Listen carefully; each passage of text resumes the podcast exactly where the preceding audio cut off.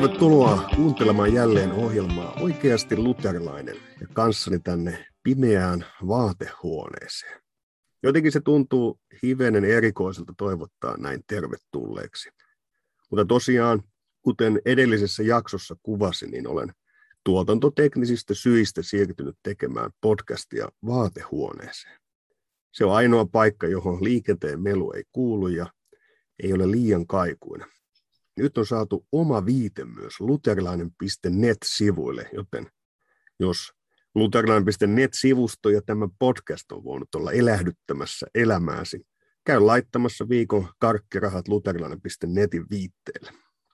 Löydät sen, kun menet etusivulle ja sen alaosasta löytyy bannerista. Ei muuta kuin shekkivihot kahisemaan. Ja niin kuin vanhassa sketsissä sanotaan, että kun laitetaan, niin laitetaan niin, että tuntuu. No joo. Mutta tuki on valtavan tärkeää. Ajattelin, että voitaisiin aloittaa sellainen Vapauta dekaani vaatekaapista kampanja, jossa kerätään varoja luterilainen.netin ylläpitotyöhön ja olosuhteisiin. Toisaalta enemmänkin kampanja voisi olla, että dekaani kaappiin kampanja, jossa kerätään varoja luterilainen.nettiin ja podcastiin panostamiseen. Kirkon työssä näkyy jos näkyy sivuston merkitys ja tuki, niin täytyy taas laittaa enemmän aikaa podcastille, eli mennä kaappiin. No, jutut menee aina vaan levottomammiksi, mutta yritetään päästä sisältöjen äärelle. Ja tänään on tarkoitus pohtia luterilaista ortodoksiaa. Ja kanssani vaatekaapissa, tosin vain linjoja pitkin, on tänään pastori, tohtori Martti Vaatoranta. Tervetuloa No kiitos sinne kaappiin. Mä tosin istun työhuoneessani ja katselen jo aika pitkälle korkealle noussutta aurinkoa, mäntyjä ja hiukan vettäkin taustalla, mutta samalla asialla ollaan. Yes. Se kuulostaa jotenkin hieman juhlallisemmalta. Joskin tämä kyllä tämä vaatekaappikin on yllättävän jotenkin rauhoittava paikka. Eikö ennen vanha laitettu lapset kaappiin rauhoittumaan? Ei mennä siihen tässä jaksossa. Aiemmissa jaksoissa on käsitelty enemmän ja vähemmän luterilaista ortodoksia ja, ja miten se edelleenkin aiheuttaa monenlaisia intohimoja. Sinun kanssa pohdittiin Johan Gerhardin elämää ja sitä kautta myös sitten luterilaisen ortodoksian teemoja.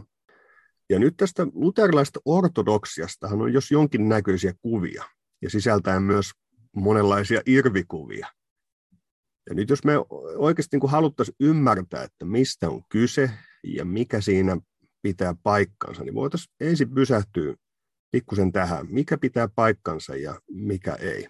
Yksihän tämmöinen irvikuva on, että luterilaisen ortodoksian edustajat on tällaisia kuivia teologisia koneita jossakin teologisessa liemessä ilman, että siellä mitään hengellistä liikahtaa. Miten tähän vastaisit? No mun on nyt ensin ihan ensimmäiseksi sanottava, että mua ei voi sillä tavalla pitää luterilaisen ortodoksian asiantuntijana, että olisin perehtynyt koko siihen ajanjaksoon, jolle se nimikin varmasti on annettu vasta paljon myöhemmin, kun sitä elettiin.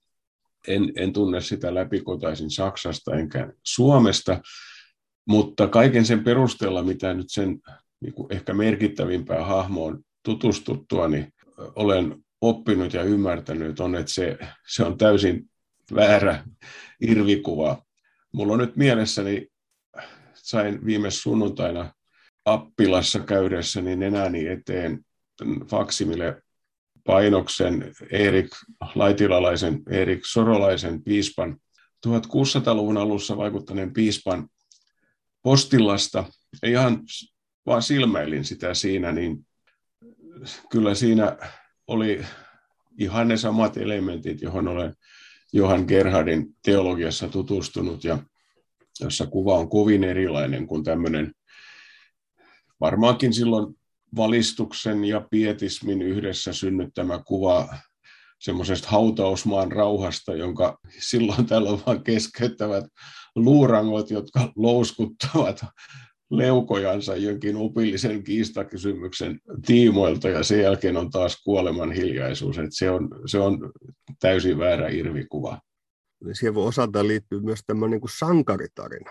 Että luterilaisen ortodoksin edustajat on tällaisia kuin satujen suuret ritarit, jotka ratsastavat valkoisin ratsuin pelastamaan maailmaa ja taistelemaan lohikäärmeitä vastaan. Toisessa kädessä raamattu, jolla lyö lohikäärmettä otsaa ja toisessa kädessä tunnustuskirjat, jolla lyö sitä takaraivoa. Ja jos lohikäärme vielä elää, niin tiputetaan päälle oma tiiliskiven paksuinen teos. No mä nyt en tiedä, onko tämä kuva kuinka mairitteleva kenestäkin, mutta kuitenkin siis se tunnetaan suurina taistelijoina, Kristuksen asian puolesta itsensä uhraavina henkilöinä, jotka on niin koko sielulla ja ruumillaan tässä kirkon elämässä mukana.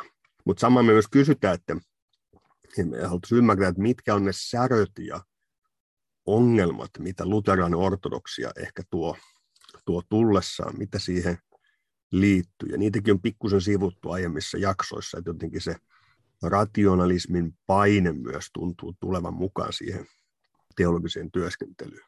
Mistä ajattelet, että tästä puolesta on, on niin syytä lähteä liikkeelle tai minkälaisia ajatuksia herää? Tässä on nyt niin monta asiaa tai niin valtavan iso asiakokonaisuus edessämme, että varmaan hyvä hiukan avata sitä pakettia ja katsoa, että mitä palikoita sieltä löytyy. Ehkä voisin kysyä ihan noista ajanjaksoista, siis että Luterin ortodoksia, että, että on, onko siellä, e, eikö perinteisesti erotellaan tämä niin kultakausi ja hopeakausi, onko pronssikausi sitten, että erilainen luterilaisen ortodoksia ihan tarkkaan muista, miten nämä menee ja voiko niitä laittaa niin selkeästi.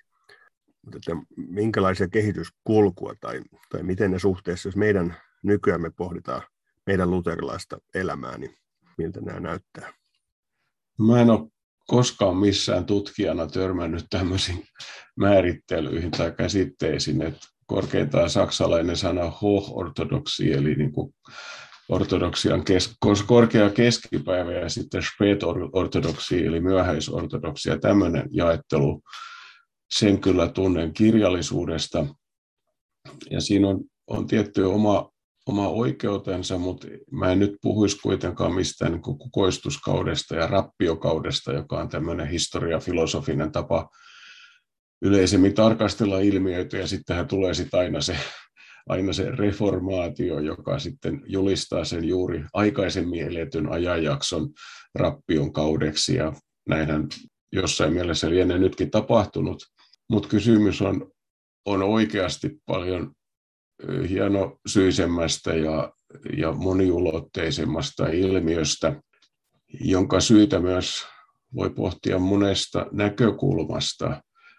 Mutta että se, mikä mun nähdäkseni iso muutos, mikä tapahtuu luterilaisen No siis mun on ylipäätään hyvin vaikea käyttää tätä käsitettä luterilainen ortodoksia tai luterilainen puhdasoppisuus, että silloin kun työkseni tutkin sitä, niin puhuttiin postreformatorisesta teologiasta, eli reformaation jälkeisestä teologiasta, arvottamatta sitä sen tarkemmin, että sekin hiukan ehkä niin kuin johtaa ajatukset väärille urille, jos painotetaan puhdasta ja oppia.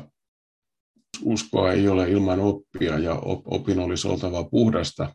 Se oli tietenkin senkin ajan teologien tavoite, mutta siinä niin kuin kaventuu se näkökulma ja on valmiina jo tietynlainen karikatyyri, niin kuin on sitten myöhemmin luotu myös pietismistä ja valistuksestakin ja se näyttää kuuluva inhimillisen historian tarkastelun sisäiseen dynamiikkaan, joka juuria voi hakea myös vaikka yksilön kehityksestä, persoonallisuuden kehityksestä, jolloin on ihan tavallista tänäkin päivänä, että annetaan isovanhempien tai heitä vanhempien etunimiä lapsille, koska omien vanhempien nimet kuulostavat niin älyttömiltä ja, ja typeriltä ja latteilta. Eli kun aikuistutaan, otetaan etäisyyttä juuri siihen edelliseen sukupolveen, tai sitten koukataan sit yhtä tai kahta sukupolvea kauemmas ja löydetään sieltä ikään kuin uudelleen se, mikä on ollut hyvä ja kirkasta.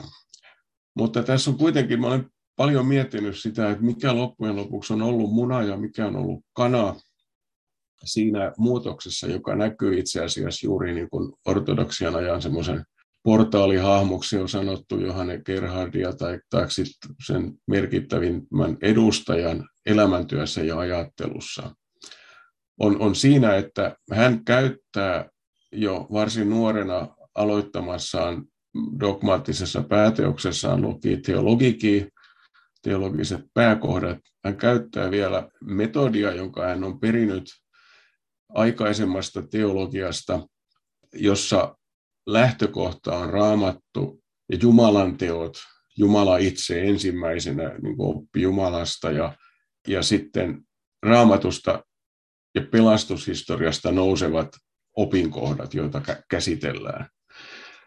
Mutta samaan aikaan hän sitten jo suosittelee silloin uuden analyyttisen metodin käyttämistä, joka näkyy muun muassa aikakauden postilla kirjallisuudessa sillä tavalla, että kun aikaisemmin postilat määriteltiin, eli saarnakirjat, meidänkin käyttämällämme tavalla kirkkovuoden mukaan, joka kirkkovuosi taas sitten niin aina uudelleen vie meidät mukaan Jumalan suuriin tekoihin ja pelastushistoriaan.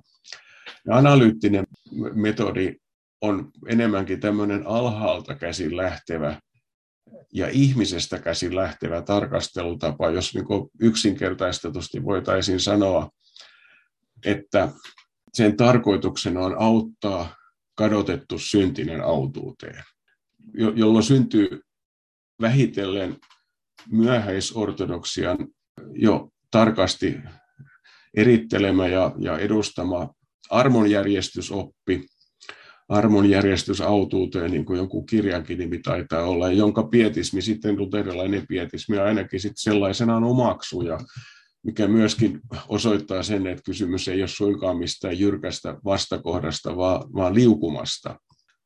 Ja tämä sijoittuu tietenkin samaan aikaan, jolloin ihmiskuva on muuttumassa. Että siinä, missä vielä Gerhardin aikaisen 30-vuotisen sodan keskellä elävän ainakin saksalaisen luterilaisuuden näkökulmaan samalla tavalla varsin pessimistinen ja, ja synkkä, vaikka toisaalta sitten taas niin kuin maalliselle järjelle ja esivallalle annetaan siinä jo suuri merkitys. Et ilman muuta myös tämä jako näkyy siinä, mutta siinä missä kuitenkin on hyvin vakava perussävy, joka niin kuin suorastaan huutaa puolensa lohdutusta, armoa ja lohdutusta, joka Gerhardia on sanottu lohdutuksen teologiksi.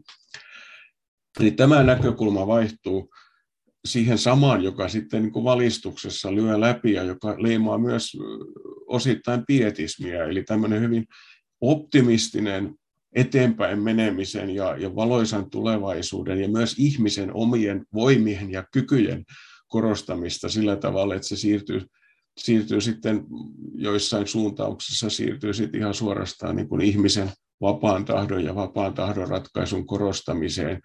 Eli optimismia myös hengellisessä mielessä ja, ja painopiste nimenomaan tämänpuoleisessa kilvoituksessa ja tekemisessä ja, ja ponnisteluissa ja enemmän ihmisessä. Ja, ja sillä tavalla voidaan sanoa, että tässä on luterilainen ortodoksia niin kuin itsessään jo näyttää tapahtuvan muutoksen ja, ja, ja se kehitys, joka siinä tapahtuu, niin pitkälti noudattaa sitä samaa, mikä kuuluu muutenkin sen aikakauden mentaalihistoriaan. Tästä voi sitten löytää myös niitä kehityskaaria ja, ja trendejä, joista voi kysyä, että ovatko ne kaikki välttämättä olleet uskon kannalta oikeita, vaikka toisaalta se aika nimenomaan siis luterilaisen tai koko, kaiken kaikkiaan, siis ei puhuta yksinomaan luterilaisuudesta, vaan ylipäätään aika reformaation jälkeen oli, se oli myös katolisessa kirkossa uudistumisen ja, ja tämmöisen uuden opimuodostumisen aikaa, ja, ja se oli sitä, sitä käsittääkseni myös reformoidussa teologiassa, ja joka tapauksessa 1600-luvulla oli myös sama metodi käytössä, niin kuin metodisesti kuljettiin kaikissa kirkkokunnissa samaan suuntaan. Niin juuri tämä aikakausi sitten synnytti itsestään tai loi pohjan sille, minkä tulos me olemme, eli modernin maailman, modernin länsimaalaisuuden. Ja, ja siinä voi, voi kysyä että mikä, mikä siinä oli hyvä ja mikä siinä oli huonoa. Mm. Ja tietysti yksi semmoinen iso kysymys, joka, jota ei koskaan voi sivuuttaa, kun puhutaan tästä aikakaudesta, on, on tietenkin valtiokirkollisuuden synty.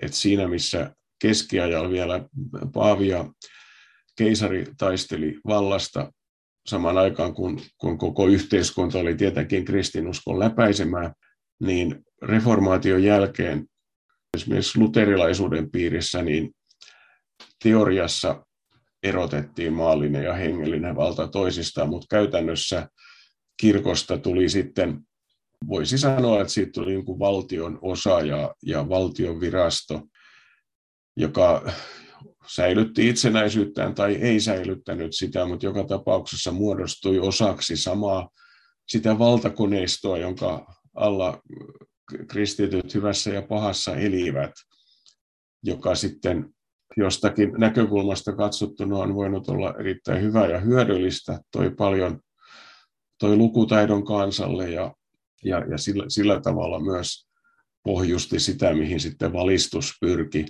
Mutta toisaalta niin lukkiutti tilanteen sellaiseksi, että se ei sitten kauhean paljon ehkä kuitenkaan poikennut siitä, kun piispat olivat myös maallisia ruhtinaita keskiajalla.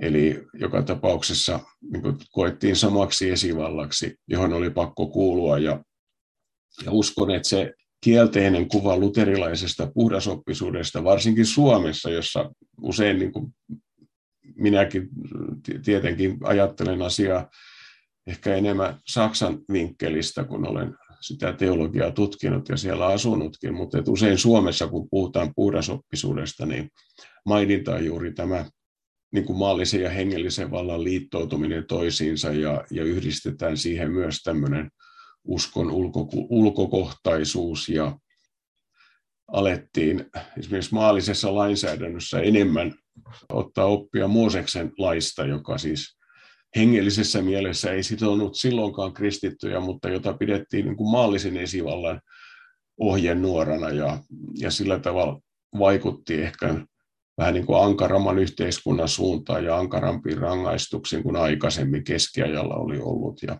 vaikka virallisesti opetettiin, että maallisissa asioissa järki, järki on vapaa toimimaan luonnollisen moraalilain pohjalta, niin käytännössä kuitenkin sitten ehkä tämmöisen biblisisminkin vaikutuksesta ohjeita haettiin vanhan liiton oikeusjärjestyksestä, joka, johon nyt sitten tänäkin päivänä vielä, vielä viitataan esimerkiksi koskien vähemmistöjen oikeuksia umpikristillisessä yhteiskunnassa, ja joka myös sitten toisella tavalla sitten loi, loi pohjaa sille epäluulolle, jota yhä vielä nykyisenkin pietismin parissa tunnetaan jo pelkkää sanaa luterilainen ortodoksia kohtaan, koska valtiokoneisto edusti juuri tätä, tätä puhdasta oppia, jota sitten Kalajoen käräjilläkin pantiin kuriin.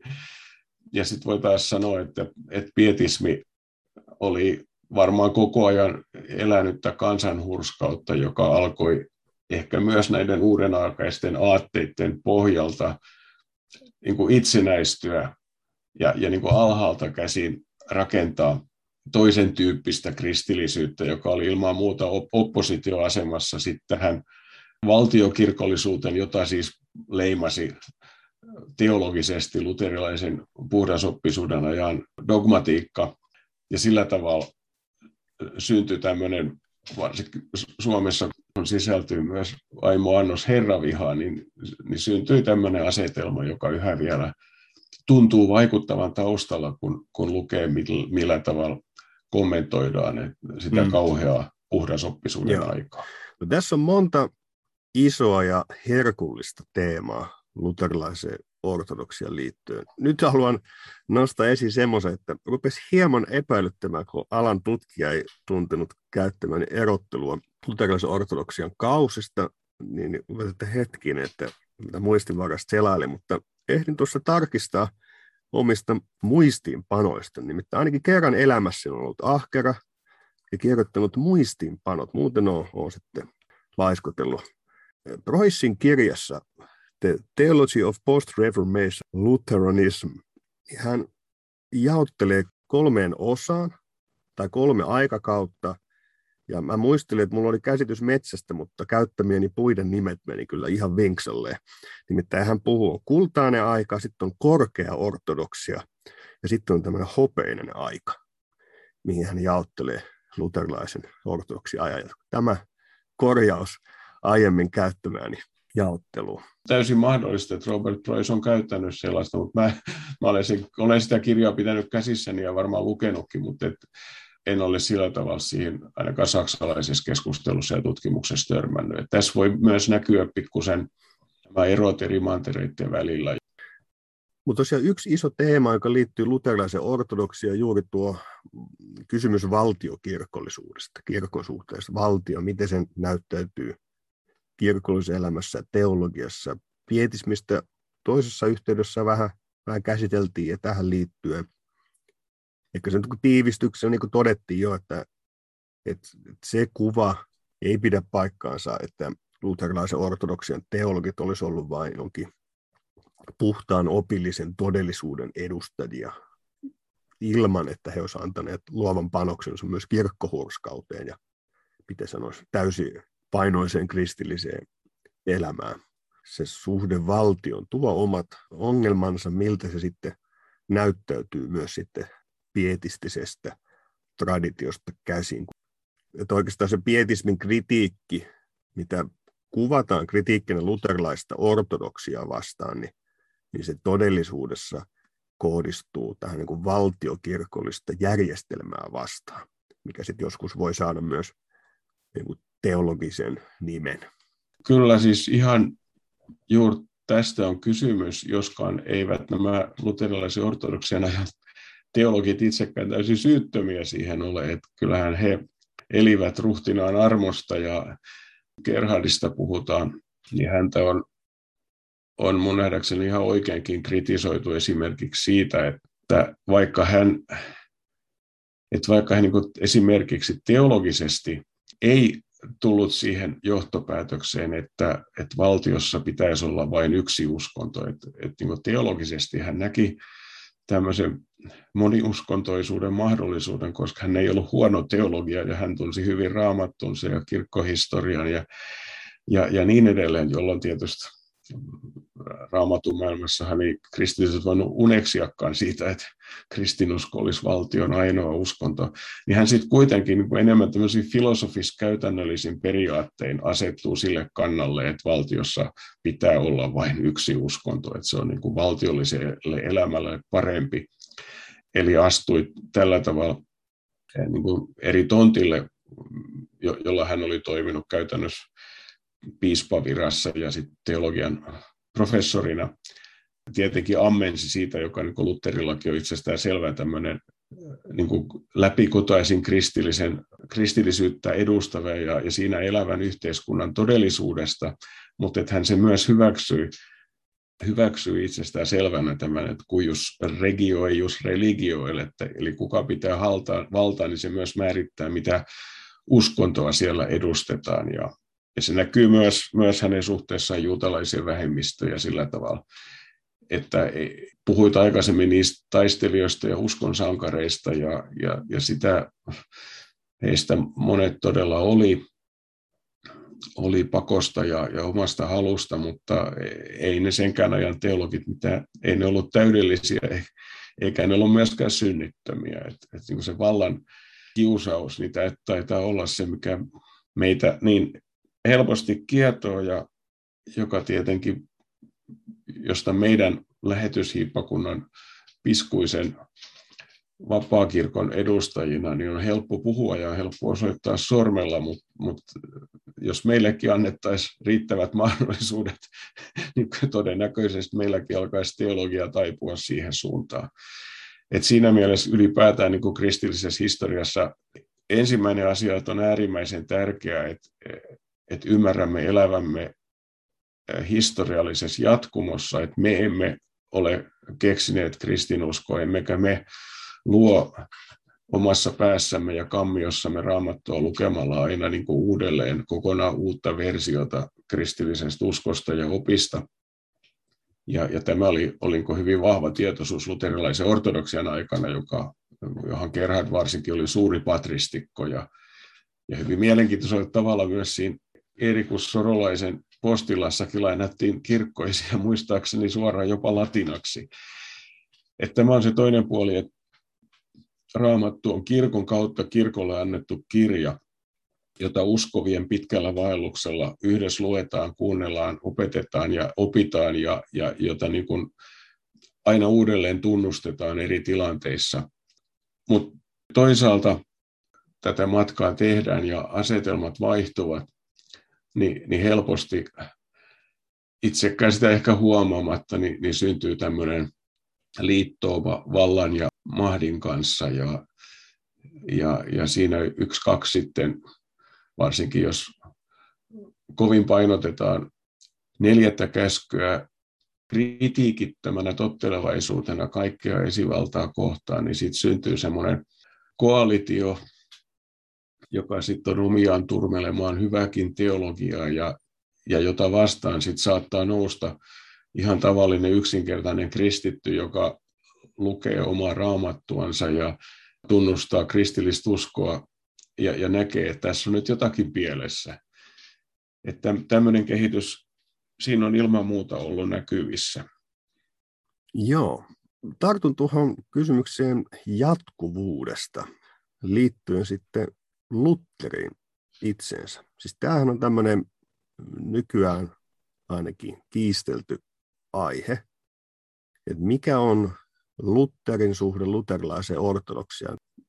Ja joskus vitsailin teologian opiskelijoille, että, että tenttiin kannattaa kirjoittaa, että kun puhutaan eksegetiikasta, että ilkeät deuteronomistit tekivät jotain, tämmöinen tiettyjen koulutuntien mm. suosikkiajatus, ja sitten systemaattisen teologian tentti, että luterilainen ortodoksia pilasi luterilaisuuden. Mitä vaan kysytäänkin, niin sillä, sillä sitten pärjää. Ja, tota, ja, ja tämähän liittyy siihen, että tämä on ollut niin kuin syvästi problematisoitu kysymys, tämä ajatus siitä. Ja Suomessa tämä sitten Tuomo Mannermaa, tunnettu professori, on tätä tuonut esiin. Hänellä oli tämä oma löytönsä, mistä hän sitten ajatteli, että, että luterilainen ortodoksia ei tunnista ja tunnusta sitä. Sitäkin ajateltu toisella tavalla. Mutta että hänen se ajatus oli, että nämä, nämä Lutherin oppilaat ei vaan nyt ymmärtäneet Lutheria. Ja siksi hän joutui sitten toteamaan, että tämä niin kuin myöhempi osa tunnustuskirjoista, yksimyisyyden ohje, myöhemmin luterilainen ortodoksia, että ne on nyt vaan jotain niin kuin vähän muuta. Ja, ja siksi nykyään siis tuleville pastoreille on enemmän luetettu semmoista materiaalia, ei todellakaan niin, että luterilainen ortodoksia eheästi ja jatkuvuudessa säilytti vaalien ja, ja, eteenpäin muotoillen luterilaisen uskonpuhdistuksen perusteita, vaan enemmänkin, että Lutherilla oli tämmöinen niin kuin reformatorinen löytö, jonka sitten nämä vähän kuivat tyypit, luterilainen ortodoksia, ne tuli ja jotenkin sain vika-asentoa. Tämä on niin kuin lyhyesti kuvattuna se asetelma. Ja tässä on tietysti monta monessa monta kysymystä, mutta mitä tästä ajattelet? No tietysti mä sanon, että niin lähtökohtaisesti tämä on semmoinen Luther-renesanssista nouseva asetelma, joka mun nähdäkseni puolestaan liittyy semmoisen 1800-luvun sankariteologia-ajatteluun tämmöinen muillakin aloilla. Se on musiikissa ja, ja se on historian hahmoissa, että, että on tämmöinen sankarillinen yksilö, joka haastaa kaiken muun todellisuuden ja joka toimii mediona tai, tai tämmöisen kuruna muille. Vähän niin kuin Johan Sebastian Bach ajatteli, että jokainen voi tulla hyväksi muusikoksi, kun harjoittelee riittävästi, ja hän teki työtään niin kuin omilla kyvyillä Jumalan kunniaksi ja lähimmäisen parhaaksi, niin 1800-luvulla säveltäjä oli taas semmoinen puolijumalallinen tämmöinen medio, joka istuu siellä jumalten neuvonpidossa, ja, ja sieltä sitten kun pudottelee ainutlaatuisia säveliä maailmaan, niin mä näkisin, että, että tämmöisen myös Luther-renessanssiin valtava hieno asia, kun se on ollut ja hyvin tarpeellinen, niin siinä on ollut tämän tyyppinen mentaalihistoriallinen tausta, ja sen lisäksi sen dynamiikkaan on tietenkin kuulunut se, että sitä edeltävä luterilaisuuden ymmärrys, joka jota ei ole niin kuin kaikki yhdessä sivuttaneet Schleiermacherin, mutta joka on nähty olevan se luterilainen ortodoksia, joka niin kuin sanottu on Suomessa kansanopetuksessa vaikuttanut 1800-luvulla vielä ihan täysillä ja joka on oikeastaan ollut se, joka on luterilaisuuden tuonut vaikka meidänkin maahamme ja joka on muokannut sen, että, että mehän ei, eihän Luther suoraan luettuna ole ollut, no on Lutherin postiloja kyllä luettu, mutta kuitenkin, että luterilaisen ortodoksian kautta luterilaisuus varsinaisesti on, on asettunut meidän maahamme. Tässä on yksi semmoinen lähtökohta sille. Ja toinen liittyen edesmenneen professori Mannermaan näkemyksiin on tietysti se, että hän tarkasteli aivan yhtä ja tiettyä aivan ratkaisevaa kysymystä, että mitä se on se uskon vanhurskaus, jonka varas me ajattelemme, että kirkko seisoi ja kaatui, mitä se Lutterilla oli ja mikä oli hänen löytönsä ja, ja mikä se oli sitten suhteessa myöhempään luterilaisuuteen. Eli siinä, siinä ei niinkään ehkä puhuta teologian kokonaisuudesta, vaan tietyssä mielessä sen ytimestä, jonka toisaalta katsotaan olevan ihan ratkaiseva kaiken muunkin teologian kannalta. Ja minähän itse tutkin Johan Gerhardin teologiaa juuri tästä samasta näkökulmasta.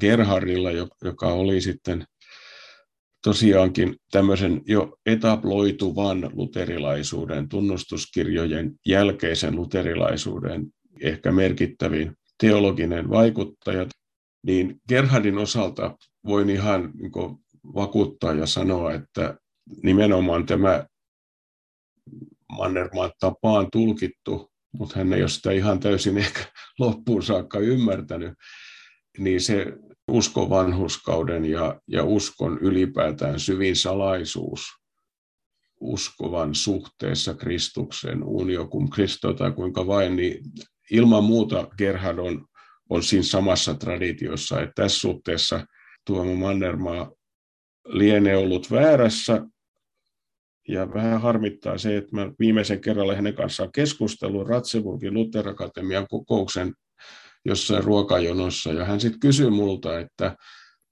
että mitä se Gerhard sitten oikeastaan opetti, että mikä sun näkemyksessä on, ja mä selitin sen niin hyvin kuin taisin, ja hän sanoi, että no niin, minäkin sen asian olen ymmärtänyt. Että tota, se jäi sitten tähän. Toinen semmoinen ongelma oli, oli se, että vedottiin, siis Mannermaa ja, ja hänen laillaan ajattelivat, vetosivat juuri sovinnon kaavan yhteen tiettyyn lauseeseen, joka niin kuin torjuu Kristuksen ihmisessä asumisen olevan hänen vanhuskauttamisensa syy. Ja aivan oikein torjuukin, mutta minähän äh, osoitan sen, tai en minä vaan olen sen kirjallisuudestakin lukenut, että että sitä, mikä on niin Lutherin galatalaiskirjan suuren laajemman kommentaarin vanhuskauttamisajatuksen ydin, se in ipsa fidea Christus ad est, niin se ei ole sama asia kuin se, minkä niin kuin pyhitykseen kuuluvana sovinnonkaava torjuu. Ja, ja koko tämä teema unio spiritualis, joka on Gerhardin tekninen, tai unio mystika, Gerhardin tekninen termi, jolla hän kuvaa sitä salaisuutta, jossa Kristus antaa vanhuskautensa syntiselle ja syntisen synnit puetaan hänen päälleen, niin se on jotakin, joka terminä löytyy vasta myöhemmin. Muistaakseni Melanktonin, oliko se nyt sitten sisaren poika Kaspar Poiser vai mikä hän oli, nyt en muista, kun ei ole tekstejä edessä, ensimmäisen kerran käyttää sitä, ja joka vasta siis sovinnonkaavan julkaisemisen jälkeen, kun astuu teologisen käsittelyn kentälle.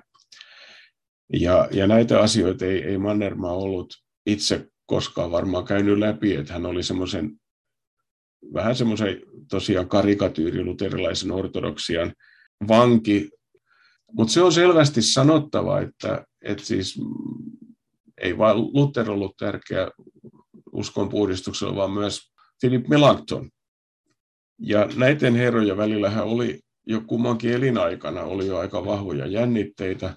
Ja nyt on hyvä muistaa, että, että metodisesti nämä postreformatorisen ajan teologit, he olivat kaikki Melanchtonin koulun oppilaita ilman muuta se varmasti on vaikuttanut siihen tapaan ja näkökulmiin, jolla teologia on tehty, ja se näkyy, näkyy meidän tunnustuskirjoissakin ilman muuta.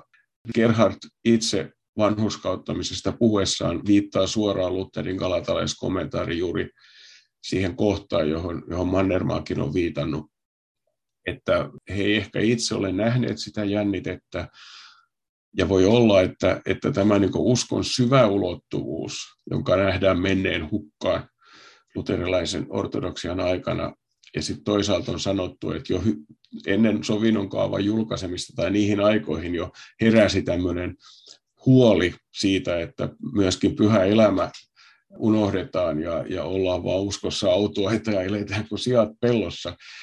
Ja voi olla, että se ei ole ollut kovin tiedostettua, mutta voi olla myös niin, että se semmoinen uskon mystisen puolen ja, ja sitten tämmöisen niin kuin vakavan hurskauden ja myös rakkauden teoissa vaeltamisen korostus mukaan lukien tertiosuusus legis, eli, eli lain kolmannen käytön korostuminen, niin ne on olleet, niin kuin sanottu, ehkä myös alitajuisia keinoja yrittää pitää Lutherin oikeaa perintöä elävänä vastakohtana semmoiselle ideologiselle vanhuskauttamiskäsitykselle, joka ei tarvitse armovälineitä eikä kirkkoa eikä kilvoitusta ja on omassa uskossaan vain iloisen autuas.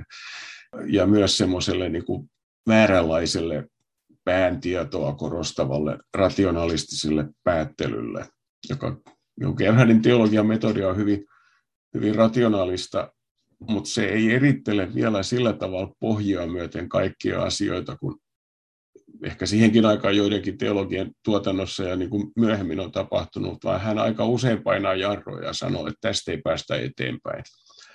Että tässä ollaan niin suuren mysteerin äärellä. Tai, ja sitten hän päättää jokaisen teologisen lopuksensa siihen uusus kohtaan, eli kuinka voimme käytännössä tätä, että mitä täällä on käytännössä merkitystä meidän uskollemme ja vaelluksellemme.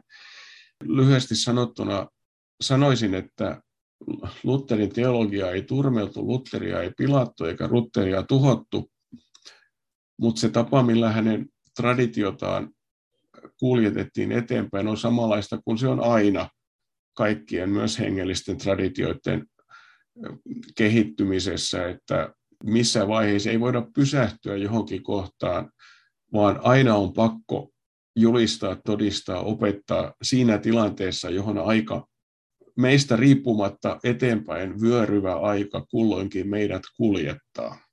Joka tarkoittaa tietysti myös sitä, että edes myöskään Luther renesanssi ei ole mitenkään kyennyt ikään kuin uudelleen pystyttämään Lutheria jonnekin, vaan ainoa tapa, jolla me voimme olla siinä Jerusalemista alkaneessa pitkässä traditiossa on se, että me isiä ja äitejä kuunnellen ja kirkon tunnustusta aina uudelleen ajatellen niin kuin todistamme siinä ajassa siinä tilanteessa, jos me ollaan virheitä tehdä, mutta kuitenkin Jumalan armosta sit sitä, sitä oikeakin, oikeaa traditiota eteenpäin viedä. Ja että sillä tavalla mielenkiintoista on, että kun me katselemme tosiaankin ensinnäkin vähän niin kuin haikaillen ja, ja ihannoidenkin menneiden aikojen teologiaan, ja Luther-renesanssin innoittamina haikailemme Lutheria takaisin ja ja sitten tunnustuksellisen luterilaisuuden edustajina haikailemme tunnustuksen perään ja, ja luterilaisesta ortodoksiasta innostuneina toivomme, että syntyispä taas joku uusi Gerhard tai Kalovius tai Kvenstedt tai kuka tahansa. Niin mielenkiintoista on se, kuinka Gerhard omassa teologiassaan lainaa kyllä Lutheria ja hyvin, hyvin harvoin tunnustuskirjoja, jos nyt ylipäätään muista hänen niin tehneen. Ja kirjassa, jonka vastikään käänsin hänen hengellisessä lohdutuskirjassaan, hän noin mun lyhyellä haulla niin ei siinä kirjassa kertaakaan viittaa sen paremmin Lutherin kuin tunnustuskirjoihinkaan. Et meidän täytyy tiedostaa se, että kun me viittaamme johonkin tai niin nostamme auktoriteetiksi jonkun tämmöisen vaiheen, niin se on, se on jo semmoinen niin kertautumiskehitystä ja semmoista retroa ja joskus pahimmillaan tosiaankin semmoista yritystä rakentaa historiallinen, joku jo menneen ajan historiallinen tilanne uudelleen ja lausua, että tämä on se, joka ei ole koskaan muuttunut eikä koskaan voi millään tavalla muuttua eikä tulla toisin lausutuksi. Vaikka me sanommekin, että siis ilman muuta allekirjoitan tietenkin raamattua koskien ja, ja myös kirkon tunnustuksia ja meidän luterilaistunnustustamme koskien, että, että niitä ei todellakaan mennä muuttamaan ja, ja ne on meitä sitovia ja me, meille ohjeellisia.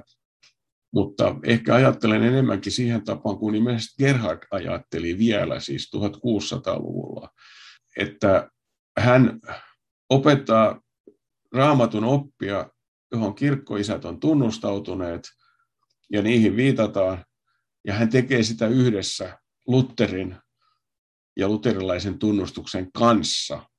Eli ikään kuin on siinä tunnustavassa joukossa, eikä niinkään niin, että se tunnustus on siellä jossakin jo kaukana, ja, ja siihen hän tarttuu ja osoittaa, että lukekaa sieltä, katsokaa sieltä, vaan että yhdessä tunnustuksen ja Lutherin kanssa hän pohtii, opettaa, julistaa, tunnustaa, todistaa sitä kristillistä oppia, jonka, joka niin kuin Jumalan kansan pitkällä vaelluksella on uskollisesti tuotu tähän meidän päiväämme ja jonka keskellä on Kristus läsnä.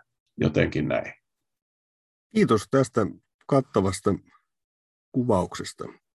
Eikä täytyy todeta, että sen verran tuli latinankielisiä termejä, että voit vakata sielunhoitoajan lähetyshippakunnan sivuilta löydät lähimmän pastorin yhteistiedot tai sitten tilata Luther Divarista Teinosen teologisen sanakirjan.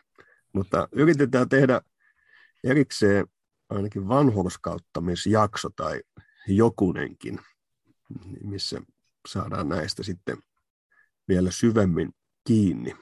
Mutta ilman muuta tässä on kaksi isoa kysymystä. Toinen on se, mitä on paljonkin pohdittu tämän podcast-sarjan jaksoissa. Luterilaisuus ei ole joku uusi hyppy johonkin mystiseen, vaan miten se on kiinni siinä, minkä Jumala on antanut apostoliselle kirkolle. Ja samalla sitten luterilaisuuden sisällä virinneet kysymykset, että minkälaista sen luterilaisuuden nyt sitten pitäisi olla ja mitä haasteita siihen liittyy. Viittasit tähän Schleiermacherin aikaisemmin ja tähän 1800-luvun uusprotestanttiseen teologiaan ja filosofiseen taustaansa ja miten siellä tulee tämä iso muutos sitten, tai se oikeastaan syvenee tämmöinen niin kuin valistuksen perintö siitä, että, että matka Jumalan antamista ulkoisista asioista se ihmisen sisäisyyteen ja subjektivismiin ja, ja, ja ei se, mitä Jumala sanassaan sanoo, vaan se, mitä omassa rinnassa tapahtuu ja mitä ihminen tahtoo. Tämähän on se iso iso muutos sitten, mikä tulee.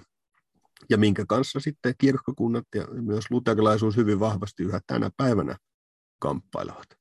Siis kyllä tämä niin uusi protestantismin tauti siellä hyvin vahvasti eri puolilla näkyy. Nyt mä loppuun mä haluaisin pohtia juuri tätä, että mikä on käytännössä merkityksellistä. Kysyisin, että mikä tässä kaikessa, mitä ollaan nyt puhuttu, ja erityisesti luterilaisessa ortodoksissa, niin mitä se meitä tänä päivänä liikuttaa, miksi se on meille merkityksellistä ja mitä me voitaisiin siitä oppia ja, ja toisaalta mikä on semmoista, mitä meidän pitäisi varoa. Ja jos joku nyt sanoo, että hei, mä oon luterilaisen ortodoksen edustaja, niin onko se susta ihan höhlää, onko tämä niin historiallinen termi, mikä pitäisi säästää sinne omiin historiallisiin puitteisiinsa, vai onko se relevantti jollain tavalla nykypäivänä mikä, mitä otetaan talteen luterilaisesta ortodoksista tiivistyksenä ja mitä, mitä varotaan? Mä sanoisin näin, että jos joku sanoo nyt edustavansa luterilaista ortodoksia, hän mitä todennäköisimmin ei edusta sitä, koska siinä on kysymys tämmöistä, sanotaanko sitä nyt repristinaatioteologiaksi, joka joka niin kuin ajattelee pystyttävänsä uudelleen jonkun semmoisen, joka on jo kauan sitten mennyt, mutta unohtaa sen, että me olemme historiallisesti ja aatehistoriallisesti aivan toisenlaisessa tilanteessa kuin luterilainen ortodoksia. Ja sen tähden semmoinen kopiointi ortodoksia ei niin kuin osu kohteeseensa, vaan, vaan se tuottaa toisenlaisen tuloksen, jota ei välttämättä sen ajan ihmiset tunnistaisi. Mutta ihanaa ja suuremmoista on, jos joku sanoi haluavansa olla oikeassa mielessä ortodoksinen, eli puhdasta oppia, sanoisin tähän vielä, että puhdasta katolista oppia, siihenkin me tunnustaudumme, edustava kristitty, joka sisältää juuri sen ajatuksen, että en edusta mitään omia omia näkemyksiä enkä omia oppikäsityksiä. En ole itse luonut taas kerran uutta ihannekirkkoa, vaan haluan pysyä siinä, mikä on kertakaikkisesti annettu ja joka on, on sitten uskollisesti kuljetettu tähän päivään asti. Se on semmoinen yksi positiivinen asia, joka siitä voi nousta esille. Toinen, minkä toivoisin, jos joku sanoo olevansa luterilainen ortodoksi, niin se liittyy tähän äskeiseen juuri tämä pyhien jatkumossa eläminen, jota oikeastaan ne vähän paradoksaalilla tavalla, varsinkin Suomessa, edusti parhaiten vielä vanha luterilainen pietismi, joka yhä edelleen luki kirjoja, joissa viitataan ihan kirkon varhaisimpiin kirkkoisiin keskiaikaakaan unohtamatta. Eli eletään tämmöisessä Jumalan kansan pyhän vaelluksen traditiossa samaan aikaan, kun, kun sitten, mihin viittasit, kun valistus ja, ja sitten romantiikka yhdessä saattoivat ainakin tehdä sen, mikä nyt on, on ilmeistä, että nimenomaan niin kuin modernin, ennen postmodernia vallinneen modernin kulttuurin piirissä yleensäkin on, että, että uusi on aina parempaa kuin vanha, en halua tietää sitä vanhasta mitään. Ja toinen puoli, että, uskonto on ideoita ja arvoja, eivät konkreettista elämää Jumalan konkreettisessa todellisuudessa. Lystikkäällä tavalla myös tässä sellainen, joka sanoo olevansa luterilaisen ortodoksi, niin hän automaattisesti paiskaa kättä vanha luterilaisen pietismin kanssa, joka on tätä traditiota kansan parissa pitänyt yllä senkin jälkeen, kun valistuneet kirkonmiehet ovat sen hylänneet. Nämä ovat ne, ne kaksi hyvää asiaa, jota toivoisin luterilaisesta ortodoksiasta innostuneen vievän eteenpäin ja näkevän. Kolmaskin liittyy siihen ehkä niin kuin syvätasolla, että, että sen aikakauden kristillisyydelle ominaista nimenomaan ei ole – tai niin kuin ykkösasia ei ole loputon pienimpinkin finessien loputon erittely, eikä ainakaan niin, että edellytettäisiin, että tämä minun erittelyni on nyt se ainoa oikea, jota voi pitää luterilaisena ortodoksiana ja joka ei siihen viimeistä sanaa myöten yhdy. Hän on liberaaliteologia, modernisti ja roomalainen tai kaikkea muuta sellaista pahaa ja kauheaa, vaan sen luterilaisen kristillisyyden ytimessä on nimenomaan pohjimmiltaan se, että Jumalan suuri armo tulisi aivan konkreettiseksi todellisuudeksi meidän elämässämme ja että me pääsisimme taivaaseen. Eli sillä tavalla täynnä elämää.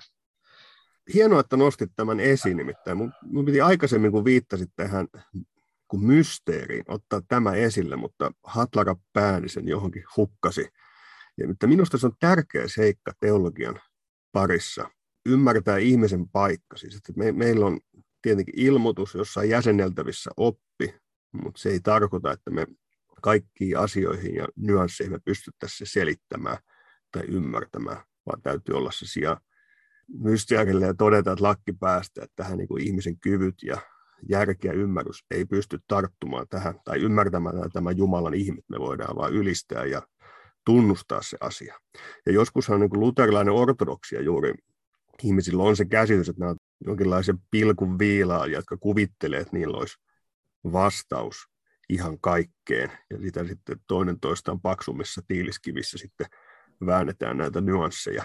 Mutta hyvä tämä niin korjaus siihen, tästä ei ole kysymys, vaan juuri siellä ilman muuta siellä Jumalan mysteerille ja se Jumalan pelastusteko on siellä kaiken ytimessä. Juuri näin, ja, ja sitten tietysti mä nyt taas puhun enemmän Gerhardista kuin muista, koska siellä hänenkin aikanaan oli, oli todellisia teologisia kuumakalleja, jotka oli niin kuin valmiit taistoon kaikista mahdollisista asioista.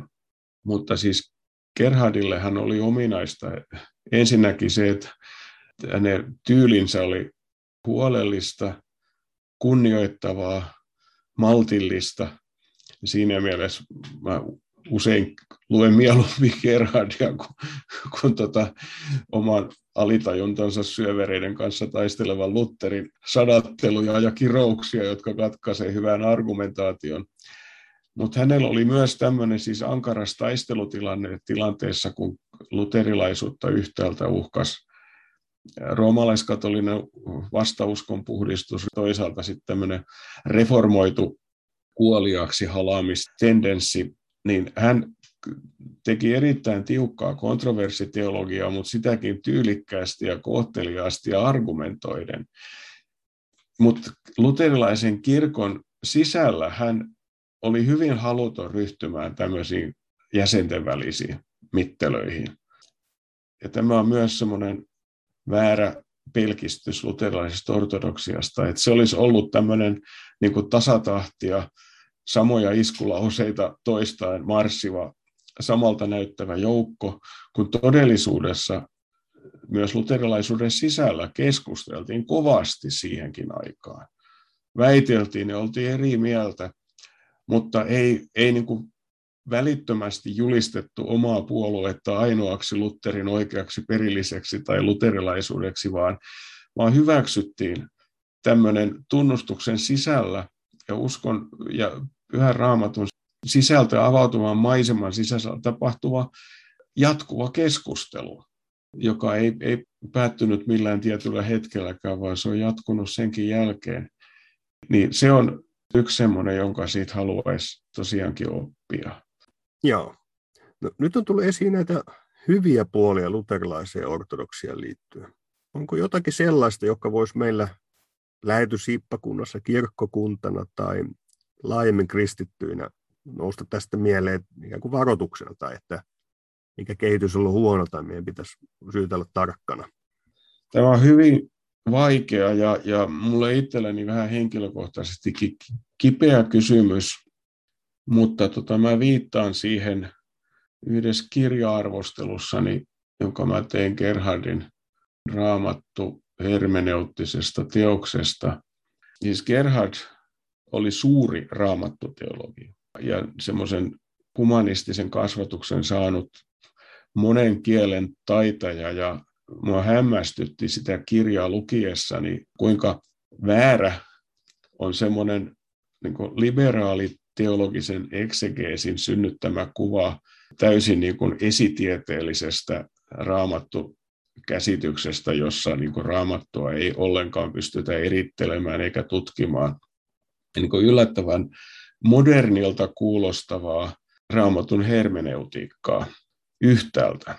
Mutta toisaalta Gerhard käytti hyväkseen, niin kuin hän painotti sitä vahvasti, ainoastaan piikatytön asemassa, teologian piikatytön asemassa Aristotelista, tieteenkäsitystä ja metafysiikkaa, joka on, on erittäin soveltuvaista semmoiseen tarkkaan erittelyyn ja, ja jota tarvittiin uudelleen käyttöön, kun piti kontroversiteologisessa keskustustelussa ennen kaikkea selvittää ehtoolliskysymystä. Silloin piti taas löytyä vanhoja hyvien käsitteiden, jotka pelkkä tuommoinen logiikka ei riittänyt, vaan tarvittiin myös metafysiikkaa.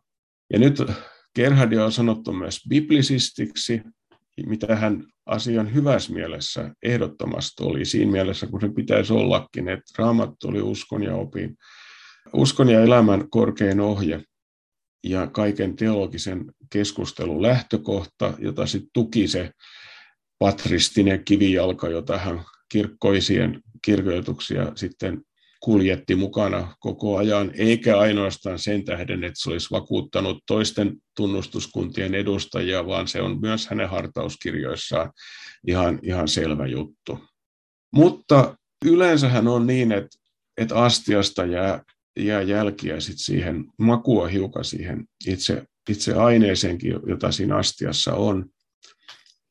Ja mä esitän siinä arvioissani vähän kysymyksen merkin omaisesti kysymyksen, että onko niin, että Gerhardin aristotelisittain määrittelemä raamattu kaiken teologian ensimmäisenä, siis niin kuin tieteellisen teologian prinsiippinä, alkulähteenä ja ja, ja niin edelleen, johtaa myös sen tyyppiseen raamattukäsitykseen, joka on sitten ollut oma tekijänsä siinä, että syntyi ylipäätään tämmöinen liberaali teologia, joka halusi muuttuneissa oloissa ja, ja pitkälti empirismin vaikutuksesta kumota sen aikaisemman raamattukäsityksen. Että olisiko siitä välttämättä pitänyt tulla sellainen, jollaisena se meille näyttäytyy Gerhardin jälkeen. Gerhard käsittääkseni ensimmäisenä esittää luterilaisuudessa tämmöisen selvän sanainspiraatio-opin. Hän ei kuitenkaan ole semmoinen naivi sanainspiraation edustaja, että hän saattaa esimerkiksi Salomon postillassa, jolla hän, se on korkeaveisun pohjalta kirjoitettu postilla, ihana, ihana kirja, että jos hän saattaa sanoa, että, että Salomo varmasti kirjoittaessaan käytti esimerkkeinä kokemuksia omasta avioliitostaan, eli ei, ei Gerhardilla ollut tämmöinen islamilainen ajatus taivaassa kirjoitetusta valmista kirjasta, joka sitten saneltiin sellaisena ihmisille. Mutta kaiken kaikkiaan edesmennyt ruotsalainen kuuluisa teologi Bengt Heglund on kirjoittanut hienon väitöskirjansa vuonna 1951 Gerhardin raamattukäsityksestä, jossa hän Gerhardin edustamaa raamatun täydellisyys ja erehtymättömyysoppia sivuuteen tai sitä selittäen painottaa, että kun Gerhard sanoo tällä tavalla raamatusta, ja mihin mekin tunnustaudumme, hän ei ajattele vielä empiirisesti, niin kuin häntä seurannut aika, vaan hän ajattelee aristotelisen forma, materia, skeeman mukaisesti, jolloin niin forma on se, mikä asiasta tekee sen, mikä se on, ja materia on se, minkä se forma sitten muokkaa sellaiseksi sen forman mukaiseksi. Eli hän ajattelee raamattua niin kuin sen sisältö ja sen keskuksesta käsin. Hänelle keskeistä raamatun erehtymyttömyydessä on se, mikä siinä meille on välttämätöntä autuuden tähden. Hän ei, ei vielä käsittääkseni ole missään lausunut mitään sellaista, kun on sitten 1900-luvulla Amerikassa lausuttu historiallisten yksityiskohtien täydellisestä, täydellisyydestä ja, ja, ja niin edelleen.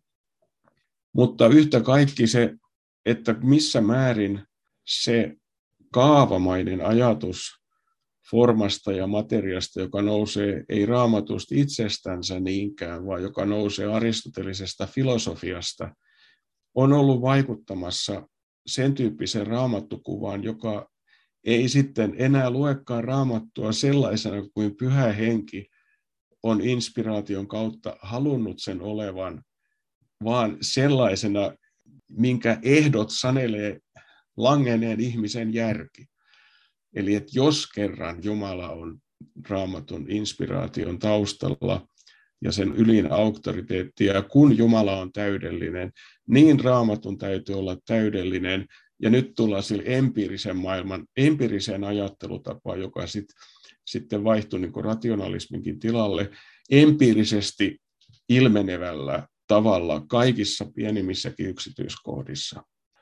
Ja tämä on semmoinen iso aihe, jota, jota olen itse vuosikymmeniä mielessäni veivannut ja toisaalta sitten kiittänyt siitä, että, että luterilaisen ortodoksian keskuksessa kuitenkin oli se, että raamattu on armoväline, Jumalan sana ja ilmoitus, jossa Kristus itse on keskuksena ja myös sen avain.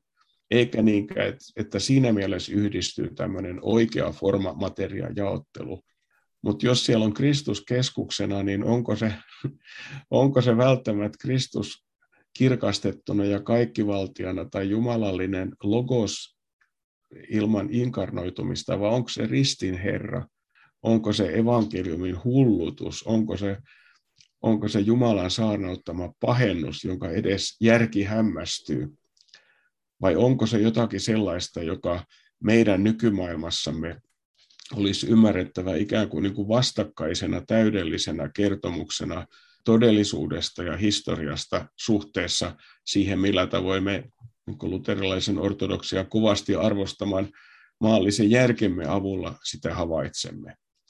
Lyhyesti sanottuna tämmöisen filosofisen esiymmärryksen vaikutus kristillisen opin tulkintaan ja opettamiseen ei ole sinäkään aikana ollut outo asia, eikä myöskään sitä seuraavana aikana, joka kritisoi tätä kytköstä, mutta jolla on sitten taas oma filosofinen esiymmärryksensä, jonka pohjalta se sitten kritisoi tätä mennyttä aikaa. Mutta näistä asioista me voitaisiin ehkä ottaa, ottaa vähän oppia samalla itse valmiina niin kuin avoimina kritiikille ja hyvin tiedostaa ja tunnistaa, että ei meistä kukaan ole koskaan irrallaan siitä ajasta, jos hän elää. Ja me kaikki teologeinakin ja pappeina olemme, halusimme tai sitä tai emme, me olemme oman aikamme ja oman aikamme ajattelutapoja vankeja silloinkin, kun niitä oman aikakauden ajatuksia kritisoimme.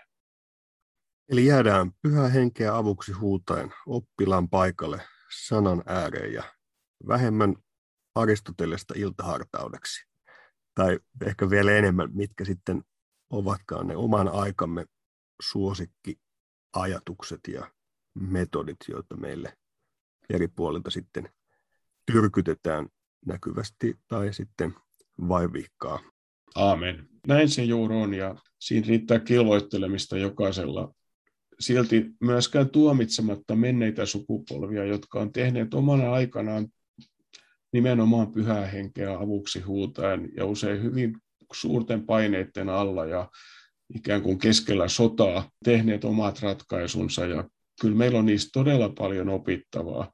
Ja on surullista, jos luterilaisuuden historiasta leikataan niin merkittävä ajanjakso kuin 1500-luvun lopusta 1700-luvun alkuun kokonaan pois ja ajatellaan, että, että vähän niin kuin luterilaiseen itseymmärrykseen joskus sisältyy sellainen ajatus, että, että kirkko kuoli viimeistään 400-luvulla ja sitten se heräsi Lutherin johdolla henkiin 1500-luvulla.